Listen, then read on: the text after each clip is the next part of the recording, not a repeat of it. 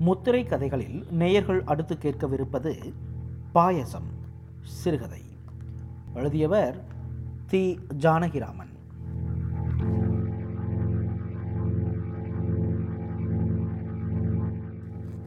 சாமநாது அரச மரத்தடி மேடை முன்னால் நின்றார்.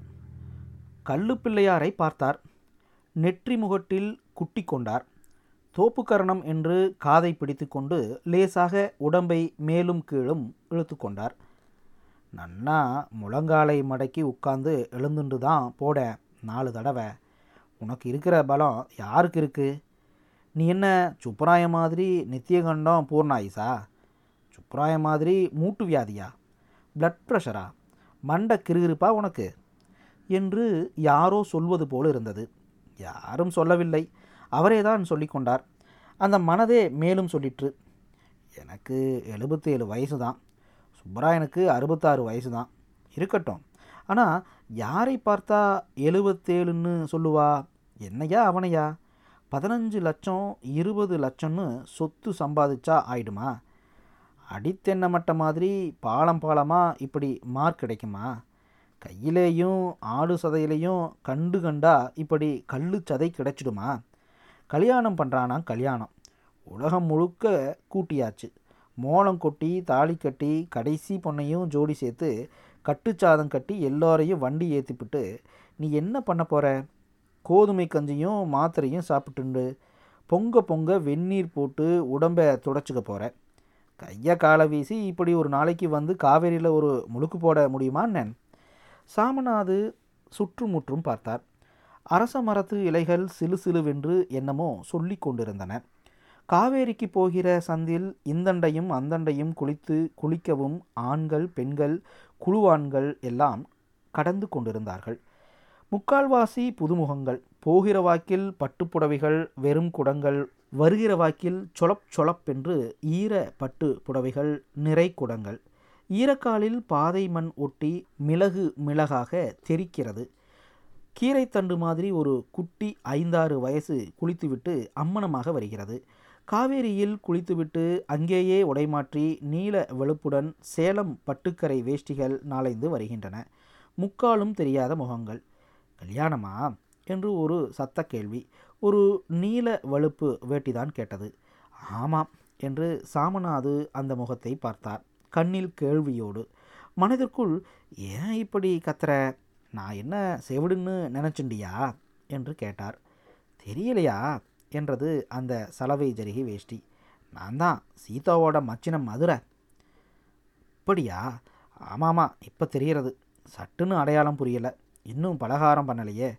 போங்கோ ராத்திரி முழுக்க ரயிலில் வந்திருப்பேள் என்று உபசாரம் பண்ணினார் சாமநாது. இவா சுப்பராயரோட சித்தப்பா. குடும்பத்துக்கே பெரியவாளாக இருந்துட்டு எல்லாத்தையும் நடத்தி வைக்கிறவா. என்று பக்கத்தில் இருந்த இன்னொரு சலவை வேட்டியிடம் அறிமுகப்படுத்திட்டு மதுரை வேட்டி அவர் போனார். இவர் வந்து என்று என்னமோ யாரோ என்று அறிமுகப்படுத்தவும் செய்தது. நீங்கள் போங்கோ நான் ஸ்நானம் பண்ணிட்டு வந்துடுறேன் என்று சாமநாது அவர்களை அனுப்பினார். மனசு சொல்லிற்று. சீதாவுக்கு மச்சினோனா சுப்பராயா எப்படிடா இப்படி ஏழு பெண்ணை பெத்த? ஒரே ஒரு குட்டிக்குமா கல்யாணம்னு ரயில் ரயிலாக சம்மந்திகளையும் மாப்பிள்ளைகளையும் மச்சினங்களையும் கொண்டு இருக்கிற காவேரியில் கால் தட்டுறதுக்குள்ளே இன்னும் எத்தனை மச்சினங்களை பார்க்க போகிறேனோ அரச மரத்தை விட்டு பாதை அதிர அதிர காவேரியை நோக்கி நடந்தார் சாமநாது நுனியை எடுத்து இடுப்பில் செருகி முழங்கால் தெரிகிற மூலக்கச்சம். வலது தோளில் ஓர் ஈரலை துண்டு திறந்த பால மார்பு. எக்கின வயிறு. சதை வளராத கண். முழுக்காது இவ்வளவையும் தானே பார்த்து கொண்டார். காவிரி மணலில் கால் தட்டு முன்பே தெருவில் இருந்த தவில் சத்தம் தொடங்குவது கேட்டது. நாதஸ்வரமும் தொடர்ந்தது. பத்தரை மணிக்கு மேல்தான் முகூர்த்தம். மணி எட்டு கூட ஆகவில்லை. சும்மா தட்டுகிறான்கள். அவனுக்கு பொழுது போக வேண்டும். சுப்ராயனும் பொழுது போகாமல் தானே ஏழு பெண்களையும் நாலு பிள்ளைகளையும் பெற்றான். தண்ணீர் முக்கால் ஆறு ஓடுகிறது. இந்தண்டை ஒரு கால் பகுதி மணல் ருய் ருய் என்று அடியால் மணல் அரைத்து கொண்டு நடந்தார். மேலம் லேசாக கேட்கிறது. கூப்பிடுவார்கள். குடும்பத்திற்கு பெரியவன் சித்தப்பா சித்தப்பா என்று சுப்ராயன் கூப்பிட்டு கொண்டு வருவான். இல்லாவிட்டால் அவன் தம்பிகள் கூப்பிடுவார்கள்.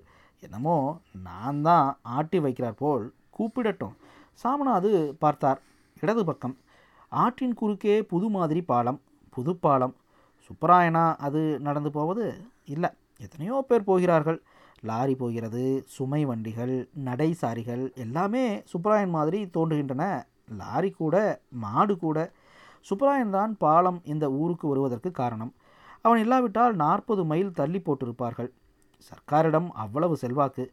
வலது பக்கம் பின்னால் வேளாளர் தெருவில் புகை. வெள்ளம் காய்ச்சுகிற புகை. புகை பூத்தாற்போல அந்தண்டை கருப்பங்கொள்ளை கருப்பம் பூக்கள் காலை வெயில் பட்டு பாதி பூக்கள் சிப்பி பூக்களாயிருக்கின்றன. கூர்ந்து பார்த்தால் சுப்பராயன் மாதிரி இருக்கிறது.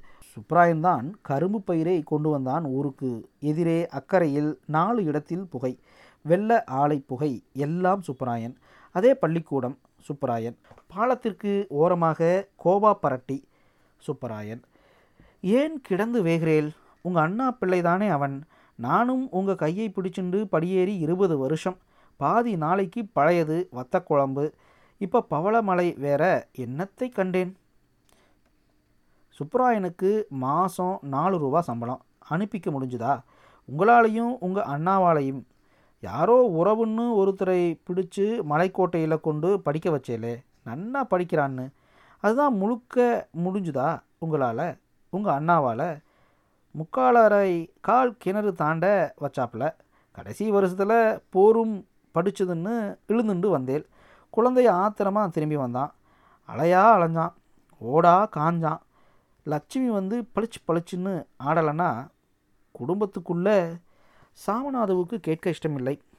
அது அவர் மனைவி குரல். இப்போது காற்றில் கேட்கிறது. ஏழெட்டு வருஷ முன்பு நேரில் கேட்டது. சுப்பராயனை படிக்க வைக்க முடியவில்லை தான் ஊருக்கு வந்தான் ஓடிப்போனான். கோட்டையில் கடையில் உட்கார்ந்து கணக்கு எழுதினான். அங்கே சண்டை. கடை வாடிக்கை ஒருவரிடம் கடன் வாங்கி பாதி பங்கு லாபத்திற்கு அதே மாதிரி மளிகை கடை வைத்தான். பயலுக்கு என்ன ராசி முகராசியா குணராசியா? சின்ன கடை மொத்த கடையாகி லாரி லாரியாக நெல் பிடித்து உளுந்து பிடித்து பயறு பிடித்து இருபது வருஷத்திற்குள் இருபது லட்சம் சொத்து. உள்ளூரிலேயே கால் பங்கு நிலம் வாங்கியாகிவிட்டது. அதையே பாகம் பண்ணி சாமநாதுவுக்கு பாதி கொடுத்தான். சாமநாதுவுக்கு கோபம். அவர் பங்கு ஊருக்கு சற்று எட்டா கையில் விழுந்தது. அது மட்டும் இல்லை ஆற்றுப்படுக்கைக்கும் எட்டாக்கை சண்டை. அப்போதுதான் வாளாம்பால் சொன்னால் என்ன கொடுத்து வச்சேலா? உங்கள் பாட்டா சம்பாதிச்ச சொத்தா? இல்லை உங்கள் அப்பா சம்பாதிச்சதா? ஒண்டியாக நின்று மண்ணாடி சம்பாதிச்சதை பாவம் சித்தப்பான்னு கொடுக்குறான். இந்த தான மாட்டுக்கு பல்லு சரியாக இல்லை வாள் சரியாக இல்லையே. பேசாமல் கொடுத்ததை வாங்கி வச்சுக்கட்டும். ஊரில் கேட்டால் வலிச்சுண்டு சிரிப்பா. ஆ ஊர் பெரியவாளில் ஒருத்தியாக இருந்தேனோ? நீ இப்போவே தான் வேறையாக இருக்கியே. நீ அவனுக்கு பருஞ்சுண்டு கூத்தாடுறத பார்த்தா நீ என் ஆம்படையாளா? எங்கள் அண்ணா ஆம்படையாளான்னு புரியலையே. து வரும் அசடு வழிய வேண்டாம் என்று வாளாம்பாள் நகர்ந்து விட்டாள். என்று அவருடைய அடித்தொண்டை மாட்டுக்குரலில் சிரித்தது பெருமையோடு. பெருமை அசட்டுத்தனத்தோடு. பிறகு அவராகவே குலைந்து தொடர்ந்தார். கோச்சுக்காத உன் மனசு எப்படி இருக்கும்னு பார்த்தேன். போரும் என்னோட பேச வேண்டாம். மூன்று நாள் வாழாம்பாள் பேசத்தான் இல்லை. அந்த அசட்டு விஷமத்திற்காக அவள் கண்ணை மூடுகிற வரையில் சொத்து தகராறு இல்லை. பாகம் பிரித்தாகிவிட்டது ஏற்றுக்கொண்டாகிவிட்டது. இனிமேல் என்ன? ஆனால் முழு பாகமும் கிடைக்கவில்லை. சாமநாதுவின் வாளாம்பாள் இப்போது இந்த உலகத்தில் இல்லை. அவள் பெற்ற முதல் இரண்டு பிள்ளைகள் இந்த உலகத்தில் இல்லை. மூன்றாவது பெண் இல்லை. நாலாவது பெண் கல்யாணமாகி மூன்றாவது வருடம் கணவனை இழந்து பிறந்த வீட்டோடு வந்துவிட்டாள். பழுப்பு நார்மடி கட்டிக்கொண்டு பிறந்த வீட்டோடு வந்துவிட்டாள் குடும்ப வழக்கப்படி தலைமுடியை வாங்கி நாற்பட்டு புடவை அணிவித்தார்கள். சுப்பராயனுடைய மூன்றாவது பெண்ணோடு ஒரே பந்தலில்தான் அந்த கல்யாணம் நடந்தது. ஐந்தாவது பையன் டில்லியில் ஏதோ வேலையாய் சித்திரம் வரைகிறானாம். ஆறாவது பையன் எடுப்பாள் மாதிரி இந்த சுப்பராயனின் இந்த ஏழாவது பெண் கல்யாண சந்தடியில் அலைந்து கொண்டிருக்கிறான். போய் குளிச்சுட்டு வாங்களேன். சட் சட்னு பெரியவாளா யார் இருக்கிறது? என்று அவன்தான் அவரை காவிரிக்கு குளிக்க துறைப்படுத்தி அனுப்பினவன். ஈரிலையை இடுப்பில் கட்டி முடிச்சிட்டு சாமநாது தண்ணீரில் இறங்கினார். முழுக்கு போட்டு உடம்பை தேய்த்தார். பாலத்தின் மீது பஸ் போகிறது.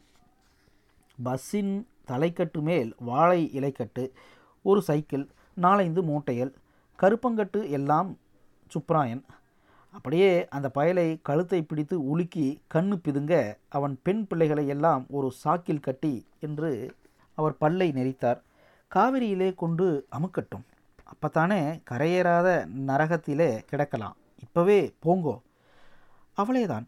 வாழாம்பாள் தான் துவைக்கிற கருங்கல்லில் அவள் மாதிரி தெரிகிறது. கருப்பு நிறம். அலைப்பாய்கிற மயிர் பவளமாலை கெம்புத்தோடு. ரவிக்கு இல்லாத உடம்பு. நடுத்தர உடம்பு. அவள் காவிரியில் குளிக்கும்போது எத்தனையோ தடவை அவரும் வந்து சற்று தள்ளி நின்று குளித்திருக்கிறார். யாரோ வேற்று பெண் பிள்ளையை பார்ப்பது போல ஓரக்கண்ணால் பார்த்திருக்கிறார். அந்த ஆற்று வெளியில் வெட்ட வெளியில் ஈரப்புடவையை இடுப்பு மேல்கால் தெரிந்து விடாமல் சிரமப்பட்டு அவள் தலைப்பு மாற்றிக்கொள்ளும் போது ஒரு தடவை அவர் பார்த்து கொண்டே இருந்து அவள் அதை கவனித்ததும் சரேல் என்று அவர் ஏதோ தப்பு பண்ணிவிட்டது போல் அயல் ஆண் போன்று நாணினது. இப்போதும் அது தெரிகிறது. ஏன் அவள் மேலுலகத்துக்கு முந்திக்கொண்டாள் சம்பாதிச்சதில் பாதி நமக்கு கொடுத்துருக்கான். மீதியை தன் தம்பியோட பாகம் பண்ணிட்டுருக்கான் சுப்பராயன். அவன் பிள்ளைகளுக்கு அதுலேயும் கால் கால்னு தான் கிடைக்கும். ஏன் இப்படி கரிக்கிறேல்? என்று இந்த காவிரியில் அவரை பிடித்து அலசினாள் அவள் ஒரு நாள். ராட்சச முண்டை கடைசி மூச்சு வரைக்கும் என்ன நியாய புத்தி? என்ன தர்ம புத்தி? என்னை மனுஷனாக வச்சிருந்தியேடி? என் தங்கமே போயிட்டியேடி? என்று முனகினார். கண்ணில் நீர் வந்தது. திரும்பி பார்த்தார். அடுத்த துவைக்கல் எங்கோ இருந்தது. யாரும் கேட்டிருக்க மாட்டார்கள். கேட்டாலும் ஸ்லோகம் போலிருந்திருக்கும். நர்மதே சிந்து காவிரி என்று ஸ்லோகம் சொல்லிக்கொண்டே பிழிந்து உடம்பை துடைத்து கொண்டு கரை வேட்டியே பிழிந்து கொசுவி உதறி கட்டிக்கொண்டு விபூதி பூசிக்கொண்டு நடந்தார் சாமநாது. சித்தப்பா சித்தப்பா என்று அரற்றுவான் சுப்பராயன் பாவம். நாயனமும் தவளும் நெருக்கிக் கொண்டிருந்தன அரசமரத்து மேடை முன் நின்று பிள்ளையாரையும் கல் நாகங்களையும் கும்பிட்டுவிட்டு விரைந்தார். தெருவில் நுழைந்தார். கிராமமே கல்யாண பெண் போல ஜோடித்து கொண்டிருக்கிறது. புது புடவைகளும் நகைகளும் சிவப்பு பாதங்களும் சிவப்பு ஆடு சதைகளும் முகங்களும் வீடு வீடாக ஏறி இறங்கி கொண்டிருக்கின்றன. நாலு திண்ணைகளில் சீட்டாட்டம் தெருவெல்லாம் சலவை வேஷ்டி நாலு மூளை தாச்சு பாய்க்கிற குழுவான் இறைச்சல்கள் மணலூரார் கல்யாணம்னா கல்யாணம்தான். சாமநாதுவே சொல்லிக்கொண்டார் அவர் குடும்பம் ஊரே இல்லை. மூன்று தலைமுறைகளுக்கு முன்னால் புரோகித பழைப்புக்காக மணலூரை விட்டு இங்கு குடியேறி ஒரு அக்ரஹாரத்து ஓரத்தில் ஒரு குச்சில் நுழைந்தது. இப்போது தெரு நடுவில் பக்கம் பக்கமாக இரண்டு மூன்று கட்டு வீடுகளில் சொந்த இடம் பிடித்துவிட்டது. மணலூர் பட்டம் போகவில்லை. உள்ளூரான்களை எகிரி மிஞ்ச வந்த இந்த நிலை சாமநாதுவின் பார்வையிலும் நடையிலும் இந்த கணம் எப்படி தெரிக்காமல் போகும்? உள்ளூர் வந்தவர்கள் எல்லோரும் பார்க்கட்டும். அவர் வீடு சுப்ராயன் வீடு இரண்டும் அண்ணன் தம்பியாக நிற்கின்றன. இரண்டு வாசல்களையும் அடைத்து பந்தல். திண்ணையெல்லாம் புது வேட்டி கூட்டம். உள்ளே கூடத்தில் பூ பிச்சானா குழந்தைகள் இறைச்சல் ட்ரங்குகள். தாண்டி கொண்டு உள்ளே போனார். வேட்டியை கட்டிக்கொண்டார் கொள்ளைக்கு போய் காலை அலம்பி வந்து ஜபத்திற்கு உட்கார்ந்தார். முன்பெல்லாம் அறையின் நான்கு சுவர்களிலும் கிருஷ்ணன் ராமன் பிள்ளையார் என்று வரிசையாக படங்கள் மாட்டியிருக்கும். இப்போது ராமனும் கிருஷ்ணனும் பிள்ளையாரும் பூஜை அலமாரிக்குள் மட்டும் இருந்தார்கள். சுவர்களில் மாது எழுதின படங்களாக மாட்டியிருக்கின்றன. மாது அவருடைய மூன்றாவது பையன். கல்யாணத்திற்கு வரவில்லை. சுப்ராயன் பெண்கள் பிள்ளைகள் என்று எத்தனை கல்யாணத்திற்கு தான் வருவான்? பா கூப்பிட்டது அவர் பெண்தான். நார்மடியும் முக்காடுமாக நின்ற பெண். மாப்பிள்ளையை அழைச்சி மாலை மாற்ற போகிறா பரதேச கோலம் புறப்பட போகிறது போங்களேன் நாளைக்கு ஜெபம் பண்ணிக்கலாமே. சரி சரி வாரேன் போ. அவள் ஏறிட்டு பார்த்தாள் அவரை குழப்பம். போயேன் அதான் நான் இதோ வரேன் நின்னேன் இதான் வேலை கடைசி வார்த்தைகள் அவள் காதில் விழவில்லை. முன்னம் செய்த தலை முப்பத்தோரு வயது கன்னத்திலும் கண்ணிலும் இருபது வயது பாலாக வடிகிறது. போனா போயேன் வாரேன் அவள் நகர்ந்தாள். கதவை லேசாக சாத்திக்கொண்டு அவர் கழுத்துக்குள் அனலாக சுடுகிறது. சுற்றுமுற்றும் பார்த்தார். மாது வரைந்த படங்கள். கூர்ந்து பார்த்தார். சிரிப்பு வருகிறது. ஒரு படம் முழுதும் வெறும் முழங்கால் அதில் ஒரு கண். கண்ணில் ஒரு சீப்பு செருகியிருக்கிறது இன்னொன்று பெண் பிள்ளை மாதிரி இருக்கிறது. ஒரு கால் பன்றிக்கால் வயிற்றை கிழித்து காட்டுகிறாள். உள்ளே நாலு கத்தி. ஒரு பால் டப்பா ஒரு சுருட்டின் சிசு.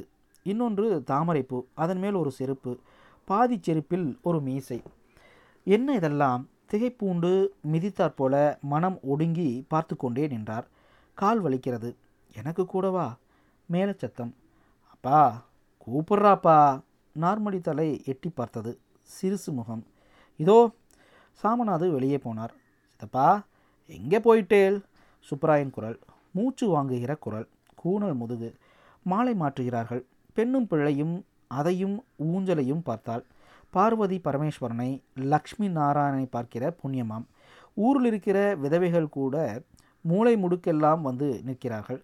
எங்கு பார்த்தாலும் பல் ஒடிந்த பல் அழுக்கிடுக்கு பல் தேய்ந்த பல் விதவை பல் பொக்கை பல் சமயக்காரன் கூட வந்து நிற்கிறான். கண்ணூஞ்சலாடி நின்றார். நாயனக்காரன் வாங்கி வாசிக்கிறான் அந்த ஊஞ்சலை. சாமநாதுவுக்கு மூச்சு முட்டிற்று. மெதுவாக நடந்தார். வியர்வை சுடுகிறது. காற்றுக்காக கொள்ளை பக்கம் நடந்தார். கூடத்தில் ஈ. காக்காய் இல்லை. கொள்ளைக்கட்டு வாசற்படி தாண்டி கடைசி கட்டு. அங்கும் யாரும் இல்லை. கோட்டை அடுப்புகள் மொளோ மொளோ என்று எரிகின்றன. கூட்டம் கூட்டமாக நெருப்பு எரிந்தது. தவளை தவளையாக கொதிக்கிறது. சாக்கு மறைவில் எண்ணெய் பாடத்தோலும் அழுக்கு பூணூலுமாக ஒரு பயல் வெள்ளரி பிஞ்சு நறுக்குகிறான். வேறு ஒரு பிராணி இல்லை. பார்வதி பரமேஸ்வரால் மாலை மாற்றுகிற காட்சியில் இருக்கிறார்கள். கோட்டை அடுப்புக்கு இப்பால் மேடை மீது ஒரு பாரி ஜோட்டு தவளை. இடுப்பளவு மேல் வயிறளவு உயரம் பாயசம் மணக்கிறது. திராட்சையும் முந்திரியுமாக மிதக்கிறது. எப்படித்தான் தூக்கி மேடை மீது வைத்தான்களோ. மேல் வளையங்களில் கம்பை கொடுத்து பல்லக்கு மாதிரி இரண்டு பேராக தூக்கினால்தான் முடியும். ஐநூறு அறுநூறு பேர் குடிக்கிற பாயாசம். நான் ஒண்டியாகவே கவிழ்ந்து விடுவேன். சாமநாது இரண்டு கைகளையும் கொடுத்து மூச்சை அடக்கி மேல் பக்கத்தை சாய்த்தார். ஃபு இவ்வளவுதானே? அடுத்த நொடி வயிறளவு ஜோட்டி மானம் பார்க்கிற வாயை பக்கவாட்டில் சாய்த்து பிடித்துவிட்டது. பாயசம் சாக்கடையில் ஓடிற்று. வெள்ளரி பிஞ்சு நறுக்கிற பயல் ஓடி வந்தான். ததா ததா சாமநாதவுக்கு முகம் தோளிலெல்லாம் மணல் படர்ந்தது. அரிவாள் மனையை எடுத்துன்னா வாரான் பயல். கை கால் உதறல் வாய் குளறிற்று படவாக்களா எங்கே போயிட்டேல் எல்லாரும்? இத்தனை பெரிய எளியை பாயசத்தில் நீஞ்ச விட்டு விட்டு இத்தனை பாயசத்தையும் சாக்கடைக்கா படைச்சேல் கிராதகன்களா? மூடக்கூடவா தட்டில்ல ஒரு வேலைக்காரி ஓடி வந்தாள். என்ன பெரியசாமி? அமாண்டி பெரியசாமி பார்க்காட்டா பெருச்சாளி முழுகின பாயசம்தான் கிடச்சிருக்கும். போங்கோ எல்லாரும் மாலை போட்டுண்டு ஊஞ்சலாடுங்கோ. இன்னும் நாலைந்து பேர் ஓடி வந்தார்கள். நார்மடியும் முக்காடுமாக அந்த பெண்ணும் ஓடி வந்தாள். வேலைக்காரி அவரிடம் சொன்னாள் எப்படிப்பா இத்தனாம் பெரிய ஜோட்டிய சாச்சேல்? அவள் உடல் பால்முகம் எல்லாம் குரு படர்கிறது. போ அந்தாண்ட என்று ஒரு கத்தல். நான் இல்லாட்டா இப்போ எலி பாசனம்தான் கிடைச்சிருக்கும். பாயசம் கிடைச்சிருக்காது. பெண் அவரை முள்ளாக பார்த்தாள். கண்ணில் முள் மண்டுமோ? சாமநாதுவுக்கு அந்த புதரை பார்க்க முடியவில்லை. தலையை திருப்பிக் கொண்டு எங்கே அந்த சமயக்கார படவா? என்று கூடத்தை பார்க்க பாய்ந்தார். ப பப்ப பப்ப பப்ப ப ஆனந்த பைரவியில் ஊஞ்சல் பாட்டை வாங்கி நாயனம் ஒதுகிறது வாலாம்பாள் பாடுகிற மாதிரி இருந்தது.